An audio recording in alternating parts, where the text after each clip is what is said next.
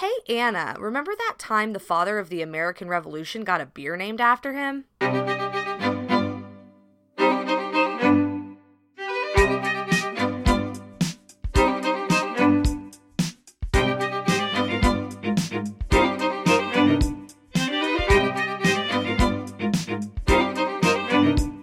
Hello, and welcome to Remember That Time, an historical podcast. I am your host, Anna Webb. And I'm your host, Amanda Webb. This is a podcast where two sisters totally geek out about all of their favorite moments in history.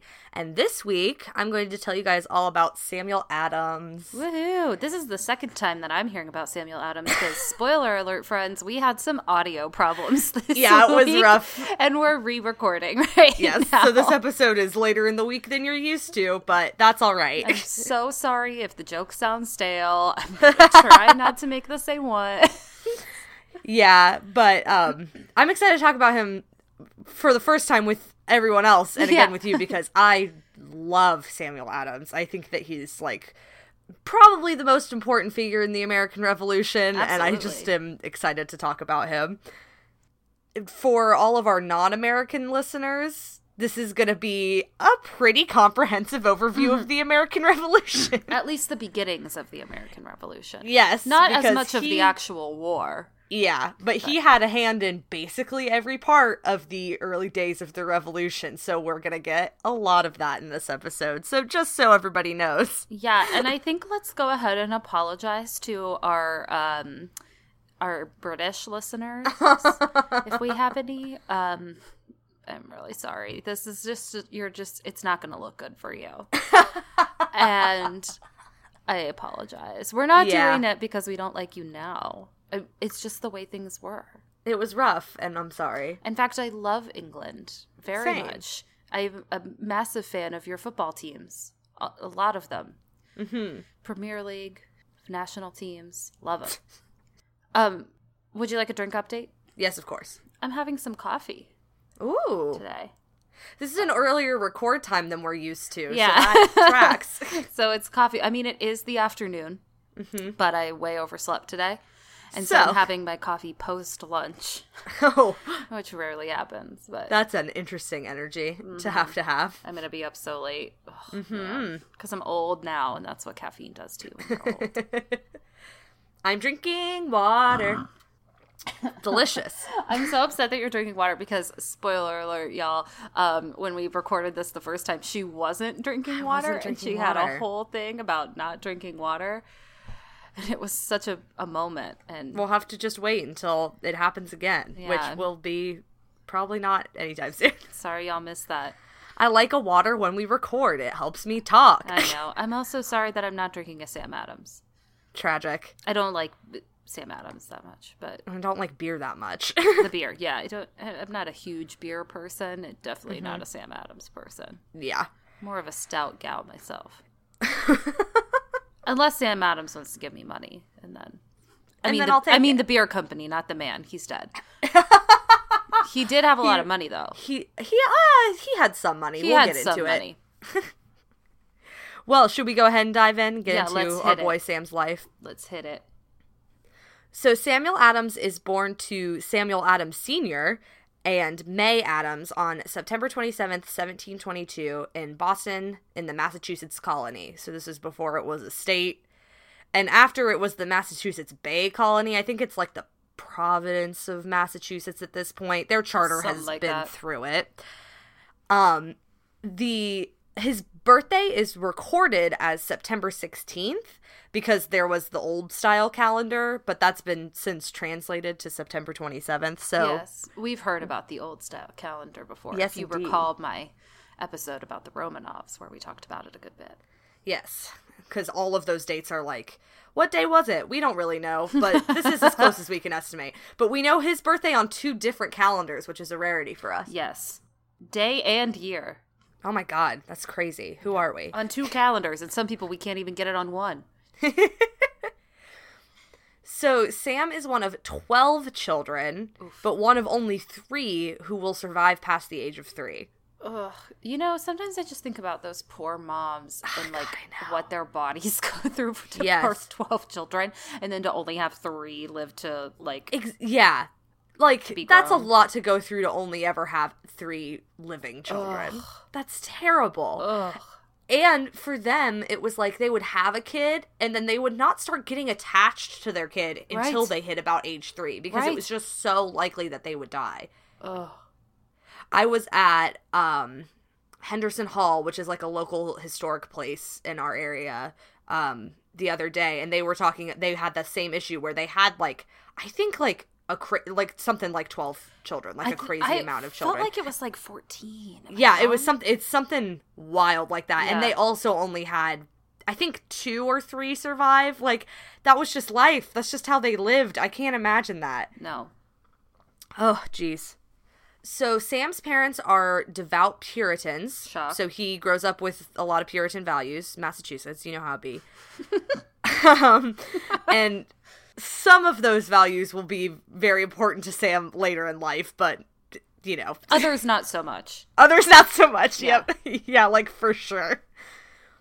Uh, Samuel Adams Sr. is a merchant and a church deacon and was largely known as Deacon Adams. So that's just what I'm going to call him from now on so Mm-hmm. I don't have to be juggling two Sams.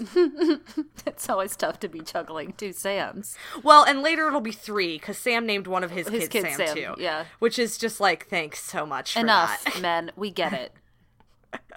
You know, the, there's this moment in Gilmore Girls in like the first season where she says some Rory says something about her mom naming her after her, and she's like, "Men do it all the time, so I can't women." And I was like, "Yeah, You know what? right." Yeah. And I've already made a Gilmore Girls reference. Here we go. There we go. It's all it's all happening in Massachusetts. There are gonna it's be all downhill some- from here. There's going to be some Gilmore Girls references, although they are from Connecticut, but you know, that's the whole. Close enough. And um, a lot of references to our Boston trip that we took. Oh my god. ago. Yeah, we'll yes, don't even trip on that. That's going to be a lot. So Deacon Adams is a member of the Boston Caucus, which is like the group that uh, promotes a lot of political figures. So they sort of shape the agenda of the Boston town meeting, which is not like a town meeting where the whole town goes and like sits in a room and talks. like in It's Gilmore like- Girls. like in Gilmore Girls. it's like a city council, so there are like elected members, and it's their official political meeting of the town. Yes. Hence the town meeting. You know how it be. You've said that twice now. I know. uh, Deacon Adams is dur- throughout his life. He is a justice of the peace, a selectman, which is like a city councilman. Like Taylor And- on Gilmore Girls. So Oh no. um, and he's a member of the Massachusetts House of Representatives. He works with the Popular Party, which is not an official name for a party because there like aren't political parties now. People like us and not you, so we're going to be called the Popular Party. Yeah, yeah, like Official title. which is rough. Sorry Um, that I'm so popular. but this is the group that's later going to be known as the Whigs or the Patriots. So the Mm. Popular Party is like basically not super nationalistic people, you know, like they don't Yeah. they're not that nuts about England. Which is like I get it. Now I have popular from Wicked stuck in my head. Okay, oh no. so Sam starts school at the Boston Latin School and then he starts at Harvard College in 1763 and he graduates in 1740. So his parents want him to become a pastor, but Sam has a lot of interest in politics, like obviously cuz look at his dad. And so he decides that's not for him. and he stays at Harvard and graduates with a master's degree in 1743. And so not only did his dad have like that big hand in politics his whole life, so obviously he's going to have an interest in politics, he also had this weird like banking scandal thing that wasn't really the like patriots fall it, i can't describe it well but there was this whole like falling out thing that his dad had to go through and sam had to like The deal Brits with got the- involved. yeah, and Sam Yeah. had to deal with the consequences of that for a long time in his life, and so that also shaped his view of England and A their grudge. policies. Yeah, A grudge. A little bit, a little grudge, not a huge Not grudge, but the grudge, not, but a grudge. but a grudge. Yeah, yep. So after leaving Harvard, Sam starts working at Thomas Cushing's counting house, which is an accounting house. Sure. Why do we do these things with language? Whatever. but Cushing thinks that Sam is too preoccupied with his interests in politics to become a good merchant, which is accurate. so then Deacon Adams, determined to get Sam into business, lends him a thousand pounds to start his own business. And then he's swamped in business. It's Business an calls. obscure uh, StarKid reference for anybody That we can't continue because then up. it starts being curses. I woke up with that song stuck in my head this morning. Anyway, Amazing. Um, but a thousand pounds is a lot Mm-hmm. of money back then. Like a lot of money. And the Adams family is like old money. They they come from you know, Old they they've been established for a long time. yeah. But that's still a lot of money to loan to your like dumb, barely adult kid who's already bad at business. Amanda, it is the American way. And it apparently was even before America was America. Yep. Yes, it was. um. So of course Sam quickly loses all of that money. Naturally. Also the American way. Uh huh. Um. And he has to go for to work for his father instead. Also the American way. yeah. Ugh. when I say he was uh trying to, he was the father of America in many Yeah. ways. It applies to everything. whole life, yeah. So Sam becomes a partner at his father's malt house. So that's, you know, where they make the malt that is needed to brew beer. Uh, the Adams family for many, many, many generations were malters. So that's where their money comes from. That's what they've done for a really long time. So Sam's dad was a deacon in, in politics, but he also ran their malt house because that's what the Adamses did. It's the family Um, business. The family business. It's not my dream, Dad. It's yours. It's your dream. And guess kind of mine, because So Sam, in some documents, has sometimes been described as a brewer, but he was not a brewer. He never brewed beer. He just made malt. the women brewed the beer. The women brewed the beer That's what often. we that's what we learned in Boston. yes, we did. It's one of the first things we learned when we were there. Not kidding. Yes, yes, it is. Um, but I think that's why he down the line got the beer named after him, even though he was like never really involved with making the beer. But you People know, people will also name beer after just about anything. they'll people will name anything after any of the founding true. fathers because when i had to go look up stuff about john hancock for this because he's a mm. part of this story it was all insurance it's very annoying when i looked up sam adams it was like person or beer? Hard to say. hard to say. Who knows? Um so in january of 1748 sam and his friends start writing a, a political newspaper called the independent advisor. So this is where sam gets to start like expressing his political views instead of just like sitting around the family table being like y'all politics huh and everybody Times being like hard. shut up Times is so hard. so he gets to publish a lot of his political essays, and most of them are about res- like early, early on. Most of his essays are about resisting the encroachment of their constitutional rights in the colonies. Right. Like he's really well educated about what the British constitutions and bills and all of that stuff say about what they can and can't do to the colonies, and he always has been. And so this is like a issue that he's always cared about. He also writes a little bit about the dangers of New England losing its Puritan values, which is like, c- can you just pick one? What about the dangers of New England keeping its Puritan values? Because I'll tell you something. They definitely were there. uh huh. Salem witch trials. Uh huh. And, uh, you know, there's also the only reason we have several of our other northernmost states is because the Puritans just really hated women. True. it's a whole lot. Oh, so true. Um, although for Sam, that was not the Puritan values he cared about. He really only cared about purity, and not even in like a like a sexual purity. Just in like a we should all be good and pure human beings. Like that's what he was into, Sure. which is will be interesting in his later life. Sure. okay.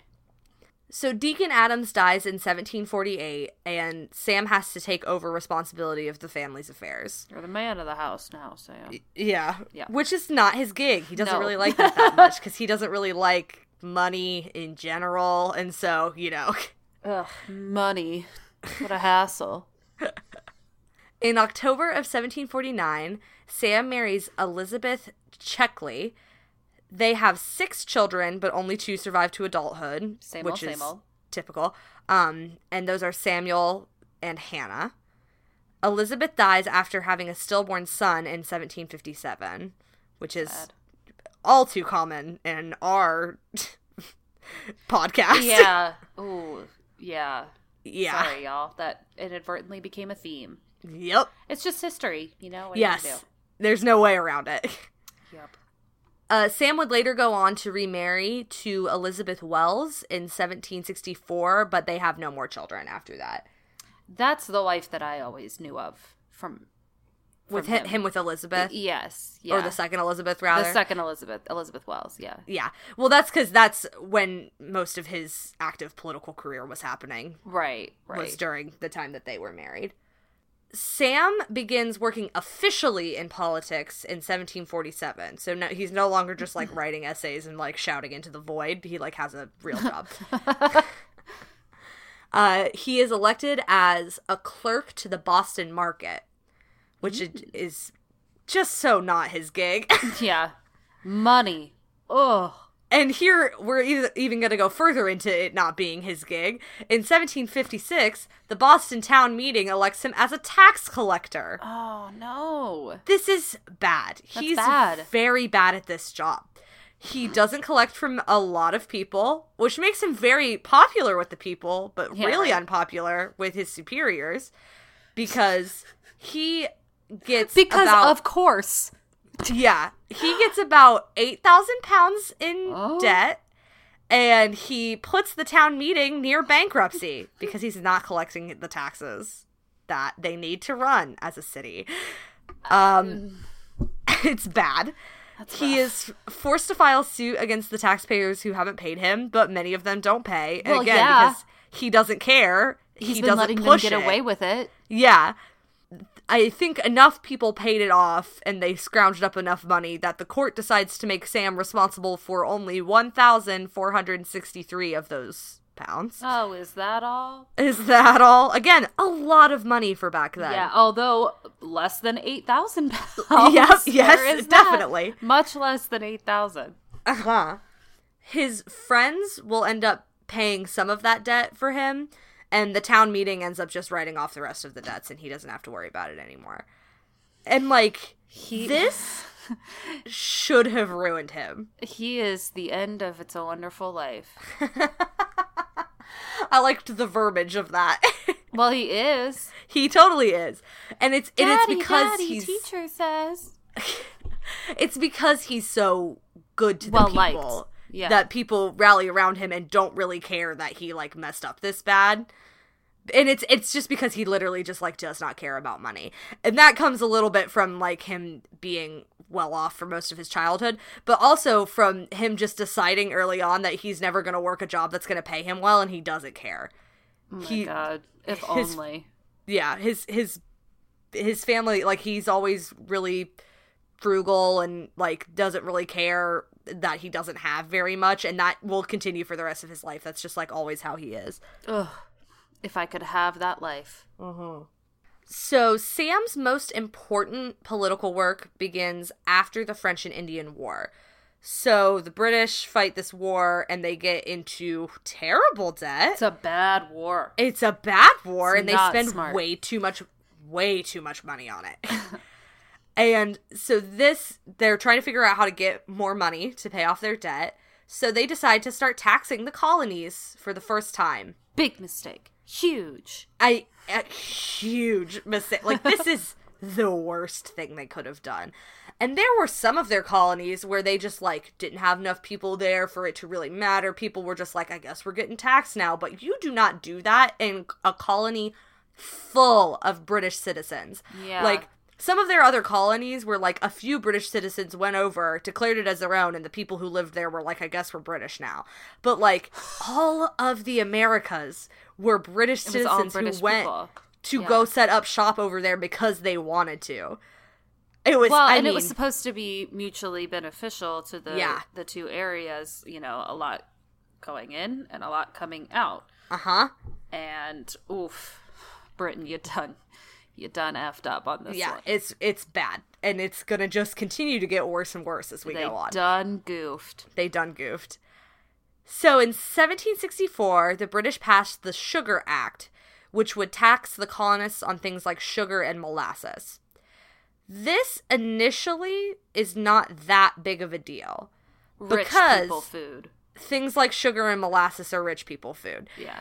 Uh, because the taxes uh, thus far had been lower, it was starting to become a more commonplace like household thing, but still largely it was like only for people who could afford it. Right. And so people are not crazy about this, but it doesn't cause a huge uproar initially because not everybody was terribly affected by it. Uh, so Sam, when this is passed, thinks that it is an infringement of their rights because the colonists do not have any representatives in parliament, so they should not be able to be taxed by a body that does not represent them. No taxation without representation. Drilled into our heads We in said American one schools. thousand times in Yep. school. yep. But it was, I mean, it was a huge deal to these people. That's like the reason our government works the way it does now is because they never wanted this to happen again. yep. So in May of 1764, the Boston town meeting elects, uh, or they meet to elect a new House representative, as they do every so often. The representatives are always given written instructions from the people they represent, obviously. Um, so the town meeting elects Sam to be the one who drafts and writes the instructions. In these instructions, Sam says, For if our trade may be taxed, why not our lands? Why not the produce of our lands and everything we possess or make use of? This we apprehend it Annihilates. annihilates our charter rights to govern and tax ourselves. It strikes at our British privileges, which, as we have never fortified them, we hold in common with our fellow subjects who are natives of Britain. If taxes are laid upon us in any shape without our having le- legal representation, where are they laid? Are we not reduced from the charter of free subjects to the miserable state of tributary slaves? It's it's like that sucks to be slaves, huh, Sam? It's almost like um, people don't want to be enslaved. It's like that's bad, and we should stop doing that. That'll take us a little Weird. while longer, unfortunately. But super weird. Something to think about, maybe. yeah, keep that in mind. Uh, we'll okay. get back to that later, I guess. Jeez. but that's like, I, he's right on. Like, if you're going, if you can tax us and we have no representation, are, are we not just doing your manual labor for you? You Right. know, like, are we not citizens? So the town meeting approves of Sam's instructions, and it becomes the first political body in America to go on record stating that Parliament cannot constitutionally tax the colonists, mm-hmm. which is huge It's in writing now. because that's the whole of the revolution. Yeah. Like that's that's the start of it all, and it was his words that did that. And it's like putting it, it putting in writing that you disagree with the king and the king's government is a pretty big deal Yeah, yes, it is. at this Uh, point. his instructions that he writes also contain the first official recommendation that the colonies present a unified defense for their rights. So he not only is he saying this is bad, we shouldn't do this. He's also the first person to say we should all get together and figure out how to make this not happen. Rock which is.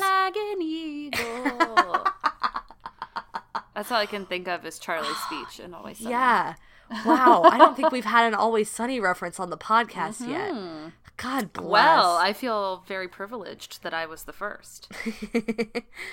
So Sam makes a huge deal out of this when nobody else really does yet, but it is super important that he's done this. It's a huge deal. In 1765, Parliament passes the Stamp Act, which is a tax on most printed material. So mm. this is a way bigger deal than the Sugar Act because everybody uses printed material. Right. Merchants who sell printed material are going to be affected by this. The people who have to buy from them are going to be offended, affected by this. Like everybody, like they have to write on whatever they send them, and there's a huge tax tax on these printed materials. Like this is a big, big deal compared to the Sugar Act. Like th- no question. Uh, James Otis Jr., who is a Massachusetts House member, uh, he has been a colonial rights defender for a while, and he works with Sam. Creates the Stamp Act Congress to help develop a well coordinated colonial response to the new tax. Sam Oh, and many others that he works with start calling for a boycott of British goods until Parliament will repeal the tax. Okay, talk about something for a second. because there has I not terribly recently, but more recently, been a view that Sam was the grand mastermind between behind like any piece of violence that happened during the early days of the revolution. It, he it all gets blamed on him, and so this Of course little it does. yeah, this little event that happens is like an example of that happening to him. So in August, a patriot group called the Loyal Nine hang a stamp distributor's e- er, in effigy from the Liberty Tree in Boston, which we saw. Uh, and a few days later, an angry crowd will ransack Lieutenant Governor Thomas Hutchinson's house. So some people start blaming Sam for inciting this violent, not because he's a part of the Loyal Nine, but just because he's close with those dudes. Well, And and, they're talking about his ideas. Yes, and there's no evidence of any part of of him being part of that violence in any way, and there isn't for basically any of the other violence that Sam will sometimes get blamed for.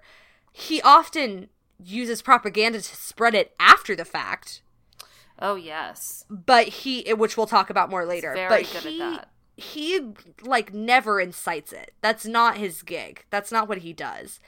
And I think just for so long, people were like idolizing him that some historians were like, we need to take this guy down a peg. He did all the violence, and he really didn't. There's no evidence of it. Now, those people certainly used his ideas Yes. and the things that he wrote as their justification for Yes. that. But that's not the same thing as him saying, like, go out and commit it. yeah. It's one thing to like write something that somebody reads and then they go, oh, we should go do this. And it's an entirely different thing to go up to somebody and say, you should go do this. Yeah, or to be in the room. Yeah, and he wasn't. It, you know, they may have talked about it around him, but it wasn't. He was not the one to be like, "Yeah, go do that. That's a good idea." And and that's important too because a lot of Sam's platform later on will rely on the fact that they are not just a bunch of like Mobs. ma- mobs. Yeah. Yeah. In September of 1765, Sam is again selected to write the instructions for the new representatives. But then he gets elected to be one of Boston's four uh, Massachusetts House representatives. So he writes the instructions, and then later they're like, actually, we want you to do it. So he ended up writing his own instructions, Yeah. which is, you know, fine. Um, while James Otis is at the Stamp Act Congress, uh, Sam is at the Massachusetts House writing resolutions against the Stamp Act, a lot of which will get sent to that Congress. And the stuff that they pass isn't as, like, doesn't have the real strong language that Sam would prefer. Well, because he's trying to make a really uniformed front, but people are still trying to like still be friends with Britain, you know? You're in politics now, baby. You got to play the game. yes, he, yes, that is he's deep in it now. Yeah. Uh, the Stamp Act was supposed to go into effect on November 1st, 1765, but it never gets enforced because the colonists compelled all of the stamp distributors to resign. So they're like, if you can't sell them to the distributors, th- tough, it's not going to happen. And You so they nothing. were. Yep. Yeah. So British merchants who were all losing money because their printing products weren't getting sold end up convincing Parliament to repeal the Stamp Act. Uh-huh. So it still takes the British merchants to get it repealed. And The colonists are not I mean, their actions are the ones to get it repealed, but if the British merchants hadn't complained, they would have kept trying to enforce that. Well, yeah. In May of 1766, Sam is reelected to the House and is chosen to be the House clerk. And this is the same year that John Hancock will be elected. And he sort of becomes Sam's protege because up to this point, John Hancock is just like the richest man in Massachusetts. uh, which is probably why he got elected, but he had no idea what to do in politics. So Sam was like, come here, let me show you a thing. Still wasn't super good at it though. yeah, he gets better. He but he's kind of just there. yeah. He's know. just rich in there. Yeah, rich and there. That's Which- exactly right. Will end up meaning a lot, but you know. Yeah. But the only reason John Hancock like has any effect at all, which he will later on, is because Sam taught him everything he knew. right. Uh, after the failure of the Stamp Act, Parliament tried again with the Townshend Acts in 1767. These acts would attempt to enforce or enforce the quartering of soldiers, which was like if a soldier shows up at your house and wants to live with you and eat your food, you have to let them, which everyone hated. Well, yeah. It would tax glass, lead, paint, and paper. Again, a bunch of products that like everybody uses. And it would create a customs agency that would be there to try and enforce these new taxes. And it would base that customs agency in Boston. So the taxes implemented by these acts were actually pretty low because Parliament hoped to show that they could enforce taxes before they raised them. They were basically trying to say, like, look, these aren't that bad. You can live with this, right? And they were like, if we can enforce those, then we'll raise them later and it won't be a big deal. It's just like my rent. just keep living here. Uh huh. It's like my tuition, and I just keep going Ugh. there. I know that game.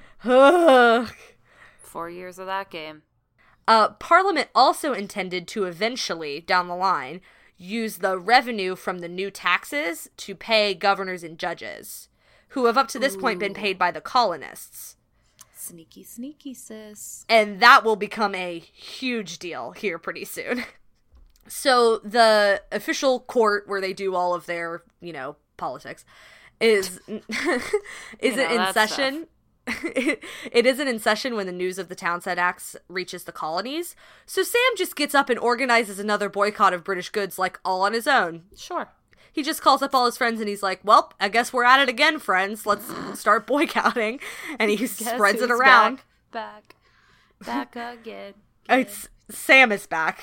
Tell, Tell a friend. tell the king. Yeah, tell many friends. In January of 1768, the Massachusetts House sends a petition to King George himself. Why, the tyrant King George, of course. that was an office reference, believe it or not. Yeah. and they they send the petition to the other colonies to sign so they can show that they're united in their frustrations and it's not just Massachusetts. And there's a dude who is like, "Well, you can't do that. I'll I'll disband all the other House of Representatives if they sign it and like you can't do that. That's terrible." And then the Massachusetts House goes, "Actually, we super can." And they double down and then they send another petition to King George to say, "Hey, will you fire this guy?" Which I really King appreciate. George is like, no, but But I love- asking. because they were like the initial petition didn't pass by that that many votes but then as soon as that guy was like you can't do that they all went actually we super can and then Yeah. really doubled down on it. Uh the customs board which was established by the townshend acts and was headquartered in boston couldn't enforce any of the taxes and trade regulations that they made in boston because everybody was like no we're not going to do that so they request military assistance. Mm, mm, mm. And this is where it all starts to go downhill. The HMS Romney arrives in May of 1768, and tensions begin to build because of the military pres- presence, obviously. And also, the captain of the ship starts impressing local sailors, which is forcing them to serve, un- like, without, like, their consent. They are just like, hey, you're a soldier for the British now, come along. Cool. Uh, and everyone hates that, obviously. And actually, there was a little bit of this happening really early in Sam's life, and so his early political writings were inspired by that. That he was angry that that was happening. Whoa. So it just comes full circle that it starts happening again, and he's like, "Um, super not, thank you. I would, I would love it if you would stop doing that." Uh, so custom officials attempt to seize the Liberty, which is a ship owned by John Hancock. a so privately owned ship. Okay. bad idea there. uh, but when they try to tow the boat away, a riot breaks out. Well, yeah. obviously, because like, not only is that owned by a beloved member of their society, a bunch of people work for that dude. So they're not going to just let you take it. Like right. It's a bad move. the officials who were attempting to take the ship all board the Romney and flee the harbor to a Bye. nearby uh, island. Bye. And after this little spout of violence, four British Army regiments are sent to Boston. Oh boy, here we go. So now we are in the occupation of Boston, which was uh, the s- real big start of it all. It gets Yeah. really pops off here. it does. Everything's coming up Boston, y'all. Well, not for a second. no, but eventually. yeah. Uh, during the occupation, Sam spends a lot of time writing about the unconstitutional unconstitutionality. Wow, There you go. It's a rough word. it is um, of the occupation and about how it violated the colonists' rights. Obviously, Again. Uh, some people say that this is the period when Sam gave up on reconciling with Britain and started to lean towards independence as the solution to their problems. So there's no like a you know real way to actually tell that. There's nothing official, but it's clear that during this period he sees that if they're going to send a bunch of army guys to try and suppress them, they have no interest in representing them because up until this point the goal was not to be a, their own country. It was to make britain represent them better. Right. but i think he starts to understand that that's just not going to happen mm-hmm. in the situation that they're in. So on march 5th 1770 a verbal altercation between a civilian and a british soldier turns into a riot and eventually the soldiers will fire into a crowd without orders to do so and they kill a former slave, Crispus Attucks, and two tradesmen, Samuel Gray and James Caldwell. The next day, two other men, Samuel Maverick and Patrick Carr, will die of their wounds. So this is the Boston Massacre. We we were right we stood there. Yes, and we learned a lot of really interesting things about Super the Boston. Massacre, which I do not have time to get into all of them, but No. it is. It's The- so fascinating. the event and th- everything that comes after are really interesting and we'll talk about that a little bit now but like if you if that is at all interesting to you go look up some of the stuff about it because it's the whole thing is really fascinating Yeah. It was like very cool to be there. And I like being in Boston, it's like I know that people who live there like literally walk over it every day and it's like not a big deal. But like we grew up in West Virginia, so there wasn't really anything like that yeah. where we were. So all the historical sites are like civil buildings war or fights mountains and, yeah. much more recent. It's not it's not like the beginning of our country. Mhm. and heads heads up europeans that's like the oldest stuff we have. Yeah. yes it is. um so it was like very surreal to be like on the spot where something like this actually happened. That i've like learned about my whole life in our textbooks and That- stuff it's like, required learning. Yeah yeah. It's yeah very cool. Very very interesting. Um, so after this event is when Sam starts doing like my favorite work that he does in his life. I just think that the stuff that he does from here on out is like really, really, really cool.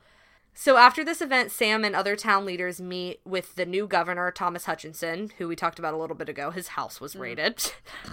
thomas hutchinson this guy. is a big idiot, and we'll get into it. A big idiot Um, they demand that the troops be withdrawn, and so the troops get moved to the nearby island fort of Castle William. Because this was unlike anything that had happened before. Like, before this, it was like they would suppress some riots every now and then, but like they fired on largely innocent people. I mean, they were innocent people. Yeah. They're civilians. I mean, they were in it, yeah, but like most of those people weren't doing anything besides just getting sort of wrapped up in the shouting. well, they know, shouldn't like- have fired in the first place. No, even they shouldn't even at the person who had the altercation Yeah. because he's a civilian Yep. and was Yep. not a threat. Yeah. Ugh. So, this is a huge deal. Sam is the person who insists that the soldiers should receive a fair trial to show that Boston was not full of lawless mobs and that they were not dangerous and they didn't need to be occupied. Because it would have been really easy for them to just like pull up martial law and say, those people fired without orders, they are all condemned to whatever their fate is. But Sam wanted to show that they were like a logical group of people who could govern on their own and they didn't need the military to be there. Right. Uh, he gets his cousins John Adams and Josiah Quincy to defend the soldiers, two other big figures. um, after the event, about three weeks later, Paul Revere makes an engraving of the massacre, which Sam will heavily spread around and popularize. And this becomes like the most influential piece of propaganda in the Revolutionary War. It's a huge deal. Yeah. And this is also really interesting because that picture is like super inaccurate. Well, yeah, I mean, it's it's an illustration. It's a it's a propaganda illustration. Yes, and it You know, it very clearly it's not meant that. to show the actual events. No. It's meant to give you what it means. Mm-hmm. It's yeah, Fascinating. yeah. And it has changed. It's a textbook piece of propaganda. Uh, It literally it's in Literally. our textbooks. yes. um, this is this is period my favorite thing that Sam does in his life. He buries all of the victims of the Boston Massacre in his family's own grave plot. Which we also saw. This was a massive deal Huge because move. His family are like rich old Boston, right? Like they've been there And for white. years and years. Yes, and white. And he buries a slave in his rich family's grave p- plot on in a segregated Cemetery. cemetery. yeah. And he buries all of these like common man, all of these everyday people in his grave plot. It I mean, it was a huge deal. The whole town came out for their funeral. Yeah, the story about that was really fascinating. Yes, that we and he's- told. He, he is buried right beside them. Yeah, and the town was like at first not super into the idea. They were like, "What are you doing?" And I, I just felt this was my favorite part of the whole story was when the, um, you know, he says like, "Well, isn't the whole point of everything we're doing here to show that we're like united and we're like fighting for each other the same way that a family would? So like, they're my family, so they're gonna be buried with my family." Mm-hmm. And then the whole town showed up to their funeral. It's amazing. Yeah, I, it's I, wild. I like that. I have always found Sam really interesting, but learning that, I was like, "That's it, folks." like, Yeah, that's a pretty big move. yeah, yeah, he's yeah. so in 1770, Parliament repeals all of the Townshend Acts except for the tax on tea, Ugh. Here we go which go. here we go. Uh, Sam wants Here's to the continue. tea. That was a mistake. oh bless! Oh, real tea. I'm bless. a- uh, can I just? that's coffee, but I get you. That's not the point. It's the whatever. Uh, Sam wants to continue boycotting British goods because he's afraid that if one tax gets by, then they'll just be able to keep implementing more. And he's right. But the govern like the economy was starting to suffer, so the boycott eventually just dies out, and they're like, "Yeah, we can live with this." In 1772, Massachusetts finds out that from here on, the salaries of the governor, lieutenant governor, and the superior court judges will be paid by the British government. Up to this point, the Massachusetts House had paid their salaries because they used it as a check on their executive powers. Saying, like, if you're going to do stuff that we don't like, we pay your salaries. So, yeah, you're employed about it. by us. Yes. But now they're about to be employed by, by the the British government. government. So, in response to this, Sam and others create committees of correspondence among different Massachusetts towns so they could keep an eye on British activity without the British, like, knowing what they were saying, basically. this is where Thomas boy. Hutchinson messes up so bad. Oh, what a dumb. Governor Hutch- Hutchinson became concerned that the committees of correspondence were growing into an independence movement. So he convened the General Court in January of 1773.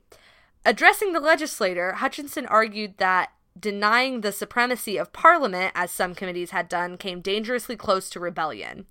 He said, I know of no line that can be drawn between the supreme authority of Parliament and the total independence of the colonies. And then Adams in the House responded that actually the Massachusetts Charter doesn't establish Parliament's supremacy over the province. And so Parliament couldn't claim that authority now because they never had it, because the Charter never claimed that. And nobody knew until he pointed it out. Until he pointed it out. It's like it's like walking down the street and being like, "I have something in my teeth. Did you see?" I Nobody mean, noticed until you said anything. You dumb. it was so, it was so dumb because he was afraid that they were getting too organized. So he calls this meeting and says, "You can't do that." Well, now you've alerted them to a huge loophole, and a, and now they're more organized than they've ever been. Right. Like you, he totally Against messed you. it up against you. It was And because of you. It was such a big mistake. Like I cannot believe he did that. Oh boy. so in May of 1773, Parliament passes the Tea Act, and this is where it all happens. Essentially, this act will make it so the East India Company has a monopoly on the tr- tea trade in the colonies and would put most local merchants out of business. So, this did not raise the tax on tea at all. It actually lowered the tax on tea. But It just this, meant that only one company exactly. that was owned by the British Uh huh. Had all the business. Yep. And there were a bunch of tea smugglers in the States who would get their tea way cheaper, so they were all going to go out of business too. Like, it mm, is bad. So in late 1773, seven East India ships are sent to the colonies, and four of those seven are going to Boston. So, like I said, this was not actually having anything to do about the taxes, but it raises all of the other issues that people have had for a long time, sort of all in one little clump, and it shows them all of the problems that are existing. So, like, they're still frustrated that they're being taxed without representation at all, and they're afraid that if they buy this tea, even though it's cheaper, they're just accepting that Parliament can tax them. So, that's bad. They don't want to do that. Also, the revenues from these taxes are going to be used to pay the new governors and judges. Right. So, they are the money from that they're spending is still going to pay those people. They just don't have control over that money anymore. It's all bad. It's all bad. It was the worst move they could have made. Like in this power grab, they just did one thing that showed everybody all of the problems they were having instead of letting it stay all spread out. Like mm-hmm. it was such a mistake.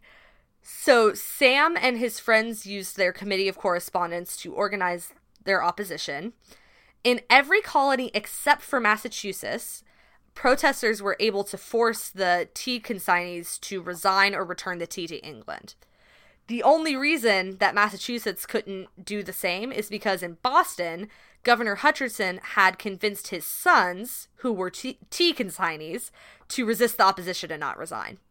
Ugh, So if it wasn't for those two dudes, they would have been able to lock it down. this guy, On November 29th, just after the tea ship Dartmouth arrives in Boston, Sam calls for a mass meeting to be held at Faneuil Hall.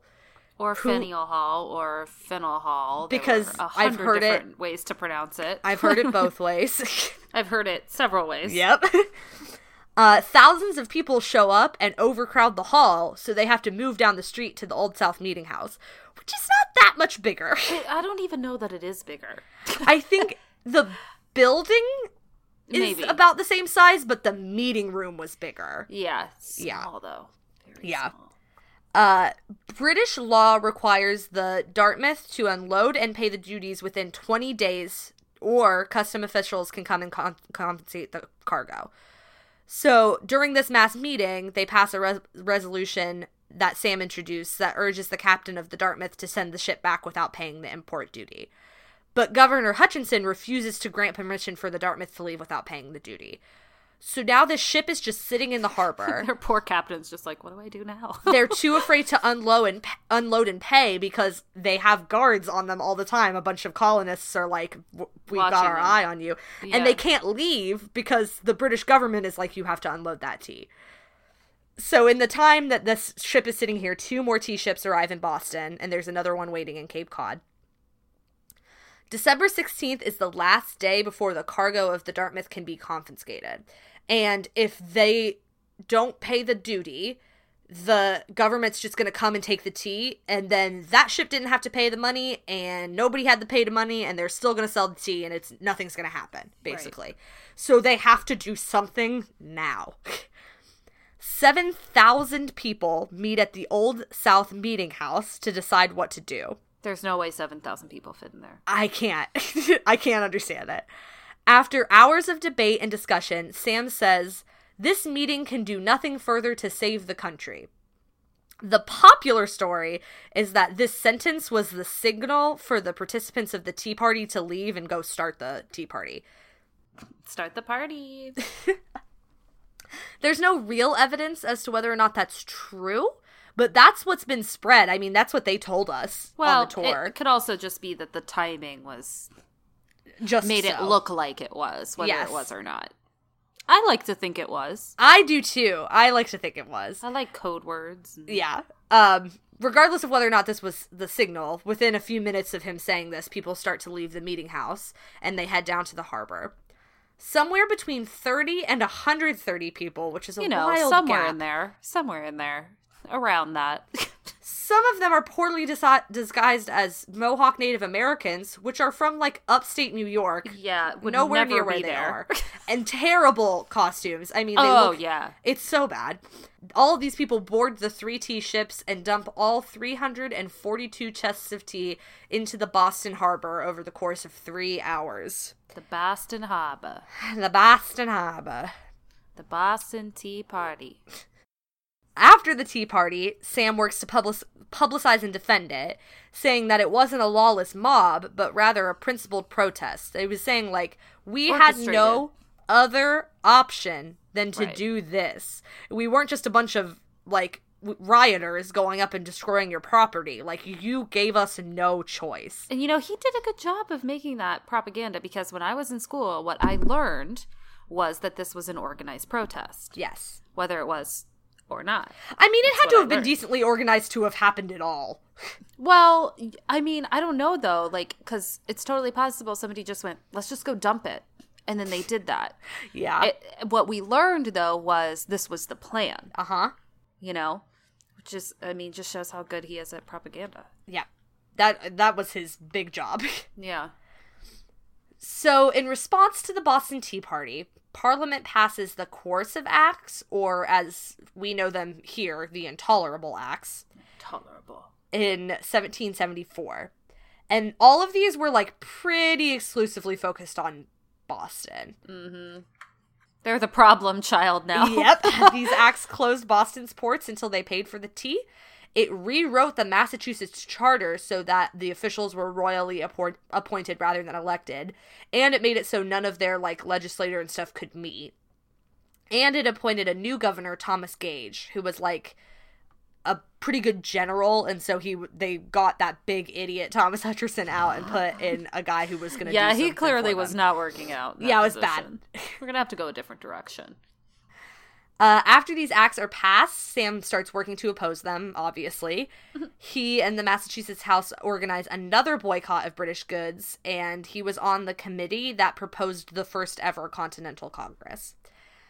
Sam is one of the delegates who is chosen to attend the First Continental Congress, and he leaves Mas- Massachusetts for the first time in his life to attend the Congress in Philadelphia. And he was, I think, 52 or somewhere near that when he leaves for the first time. Not a young man. No.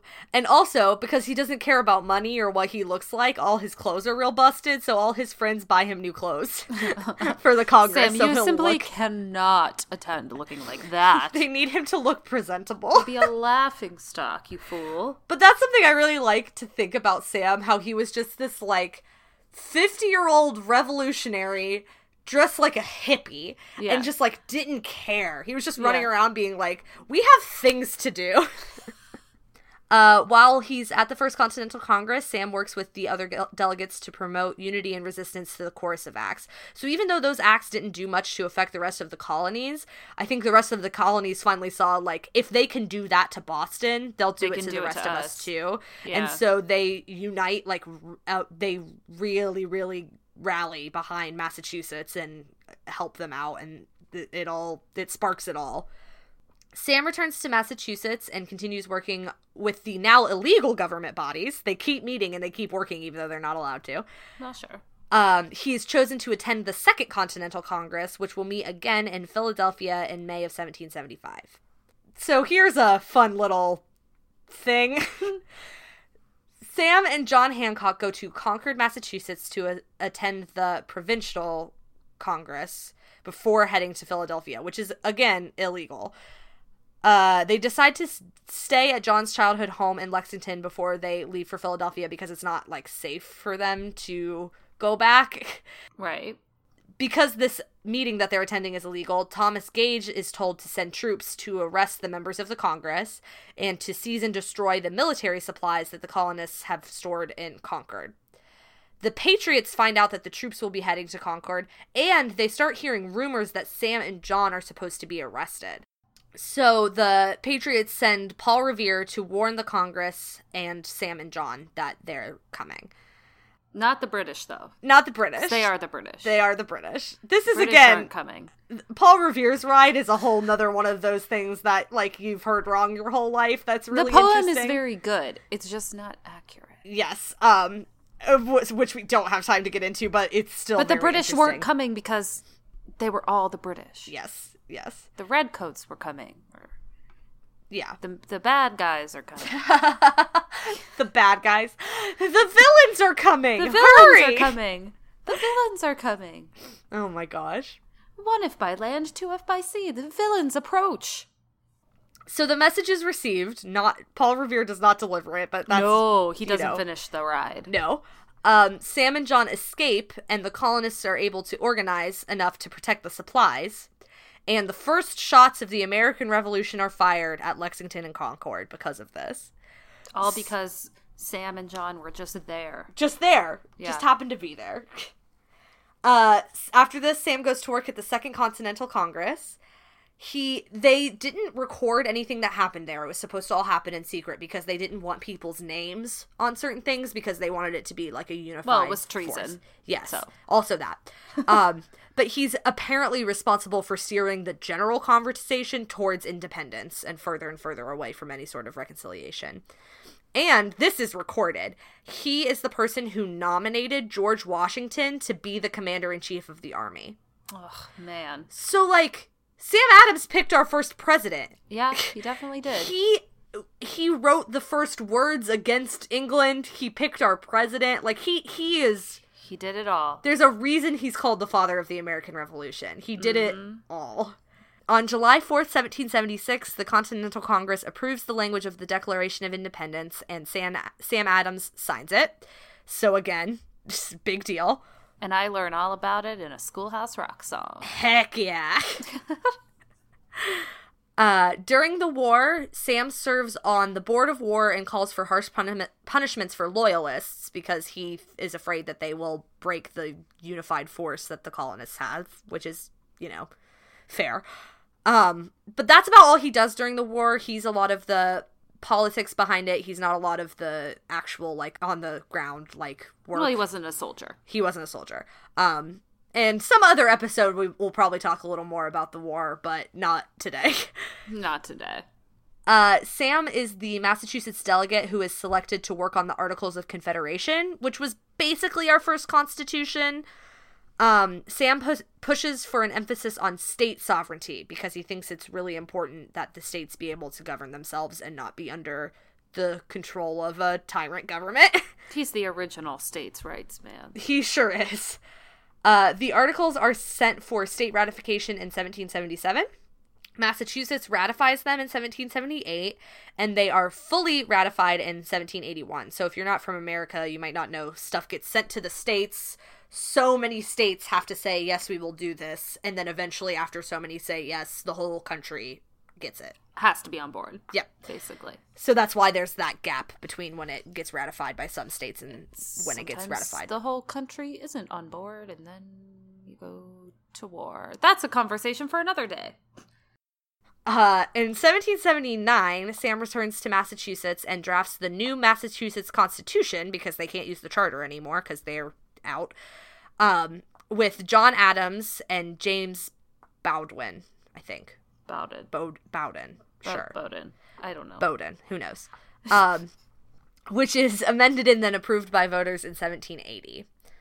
Around this time, Sam starts to suffer from tremors in his hands.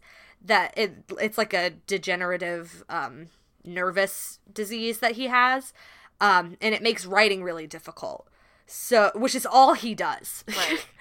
Um, he decides to retire from the Continental Congress in 1781 and returns to Massachusetts to continue working in local politics. So this is when he decides to retire from like national politics. Um, back in Massachusetts, he often serves as the moderator for the Boston Town Meeting, and he's elected to the state senate for several years. When he goes back home, this is when Sam gets back into the Puritan value of virtue in politics. Oh boy. His favorite topic. Um, he and John Hancock a- had a falling out at some point during the Continental Congress. Drama. Drama, intrigue. I don't know what the falling out was, but they had it. um, and so a lot of Sam's writing about virtue in politics is now directly against John because he has like a really extravagant life lifestyle and he thinks Well. that like a politician should be a servant and not like a rich man. A rich man. basically. Which is What like a- one what a novel concept. concept. what a concept. so he is opposed to John when he runs for governor, but John was elected as the first governor of the Commonwealth of Massachusetts in 1780. Uh, Sam, this is also rad. Sam promotes and helps uh, getting Boston to provide a pre a free public education to all children, male or female. Heck yes. We That's- don't curse on this podcast. but like that's huge. Yeah. Nobody cared about females getting educated, but Sam was like, I don't care. Give everybody education. they got to make the beer. Why can't they do other things? And I'm sure you know education for women and men looked very different back then, but yeah. still, that that was a that was a radical um, view. We'll take it. And that's For it's- now. It's so weird. He like flies back and forth from being like, "Yeah, give everybody rights," to being like, "Hey, public theaters undermine civic virtue, so we should not have theaters in Boston," which is another thing that he did. Like, why is he like that? oh man. Why does he just fly back Because and he's forth a like man. that? Yeah, it's wild. Like This idea popped into my head. Therefore, it is correct. Yeah, it is Yeah. a lot. In 1786, Massachusetts is struggling economically uh, because they had a war and now life is hard. Um, and farmers who are angered by high taxes arm themselves and occupy debtor courts. And this is known as Shays Rebellion. Uh, the governor then, James Bowdoin, whose name I can't pronounce, uh, sends militiamen to shut the rebellion down. Sam supports the decision to su- shut the rebellion down with force, and then someone's like, "Hey, doesn't that like contradict all of your principles?" And Sam It's goes, like against "No." literally everything you said before. Sam's like, "No, I don't think so. Uh, because during the revolution, we needed to rebel because the government didn't represent us, but now the government represents us, so it can do whatever it wants to us. we can just solve issues through government and not through rebellions." But like, hey, Sam, hey, Sam, It's maybe if some of your people works. Are rebelling, then maybe they're not being represented, Sam, and maybe we should pay attention to that. Huh, buddy? You ever think about that? Huh? Did ya? Did ya? Did ya? Did ya? Um, a few years later, he would also support suppressing the Whiskey Rebellion for the same reasons. He thinks now that their government is different, they don't need to rebel anymore. And like, I I get it, but also. No, your government dumb. isn't representing those people. Obviously, like you should do something about that.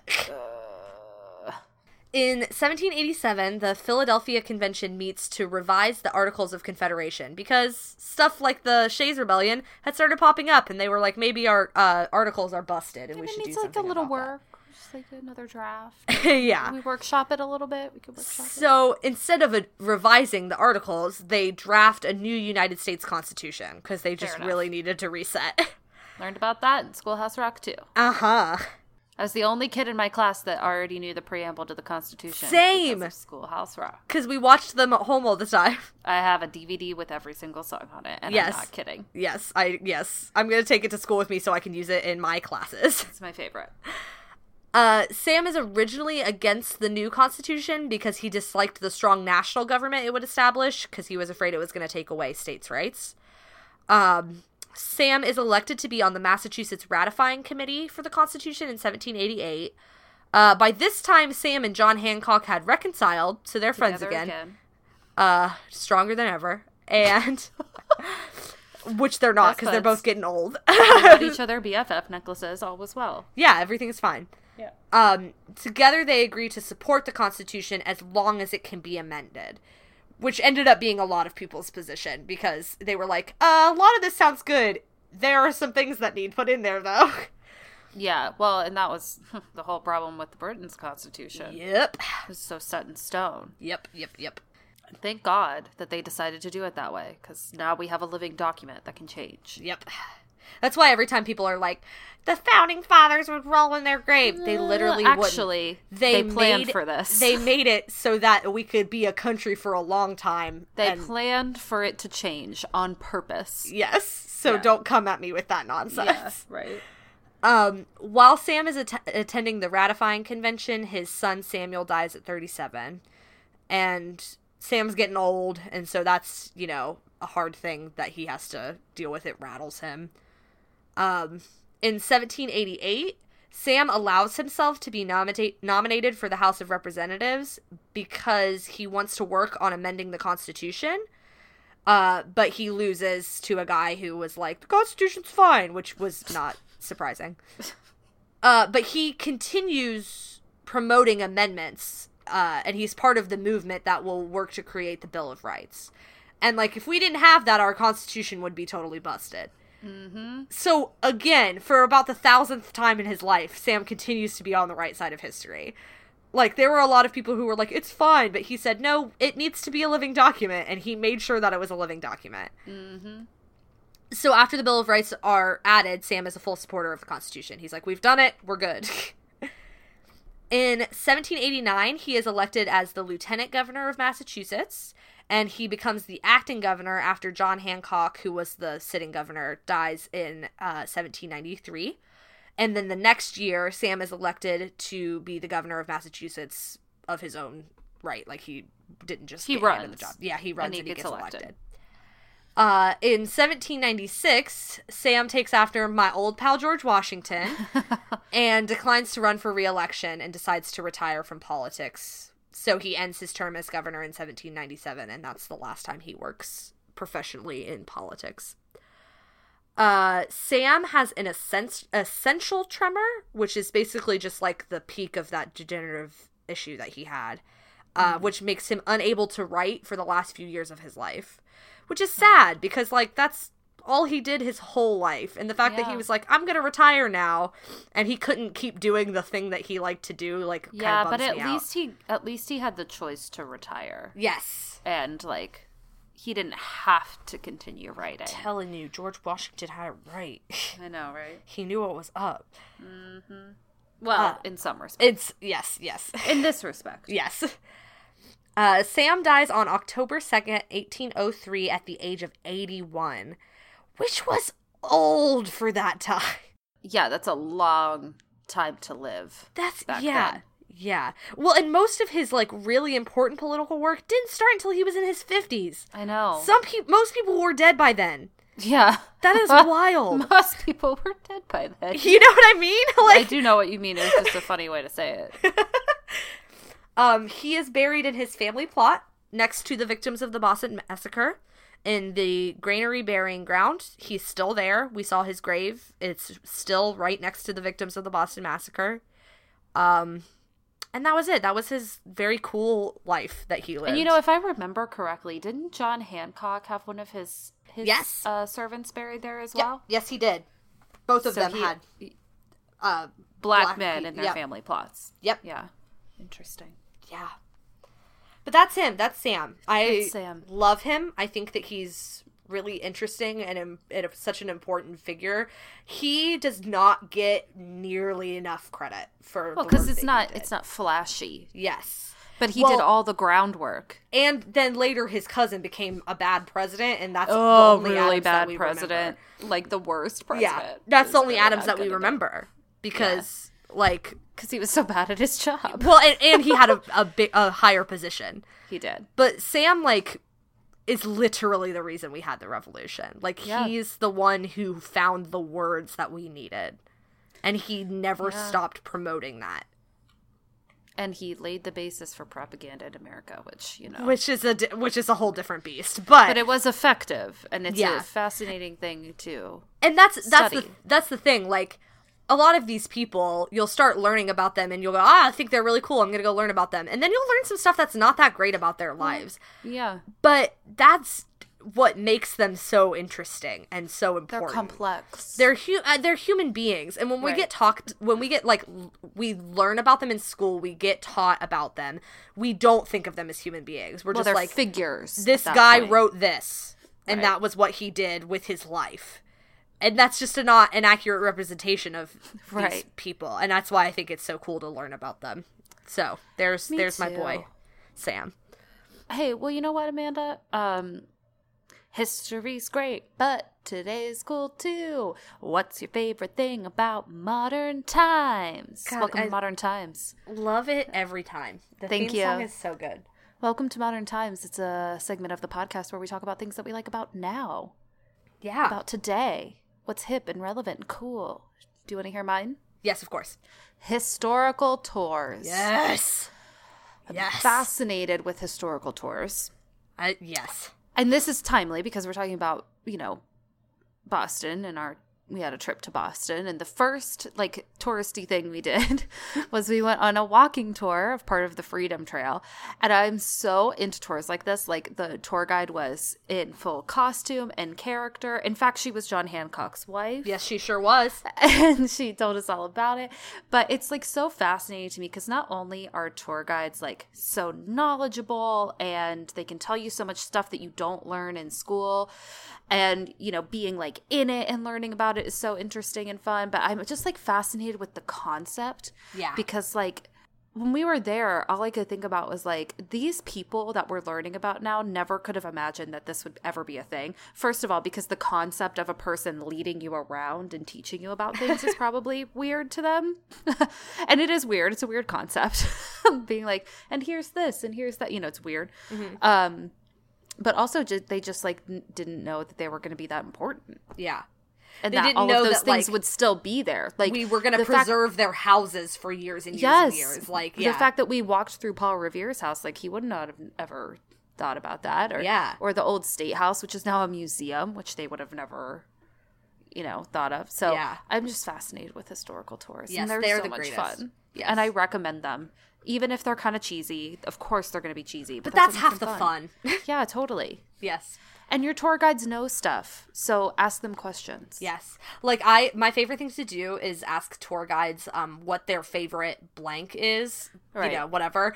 Uh, Like when we were in the granary burying I asked. I asked who her favorite lesser known um figure was that was buried in that burial ground. And she said, Nobody's ever asked me that before. yeah, I and then we got a cool story that she never gets to tell. So I always always ask a question like that because they know so much more than they have time to tell you about and Yeah. that you're always going to find something fun and interesting by asking them questions and like that's that. going to make your experience more one of a kind Yeah, totally. because they go off script and that's Yes. more interesting. Yes. That's my thing.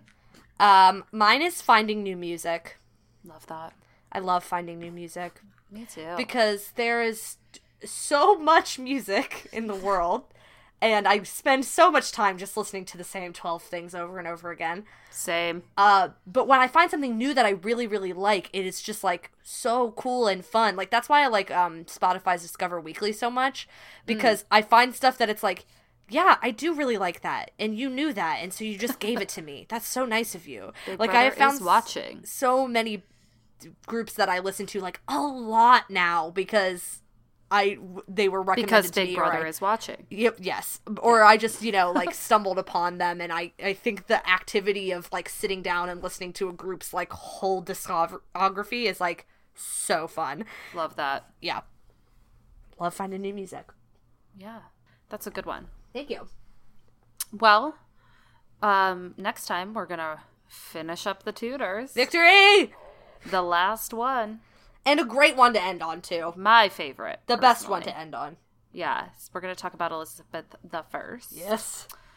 Um, and you know what, listeners, if you have suggestions for what you'd like to like to hear us talk about in the future, or if you just have questions, comments, concerns, feelings, you can email us at rememberthatpod at gmail.com or you can tweet at us at rttpod. Um, please share the podcast on Twitter. Love Yes. it when you do that. Share the podcast anywhere. Yeah. And um subscribe to us and rate us on iTunes because that's we love that. um, and if you want to find me online, I am at the real Anna Webb. And I'm at ACW Nerdfighter. Nailed it. Yeah. All right. Well, I think that's all. So until next time. Remember that time.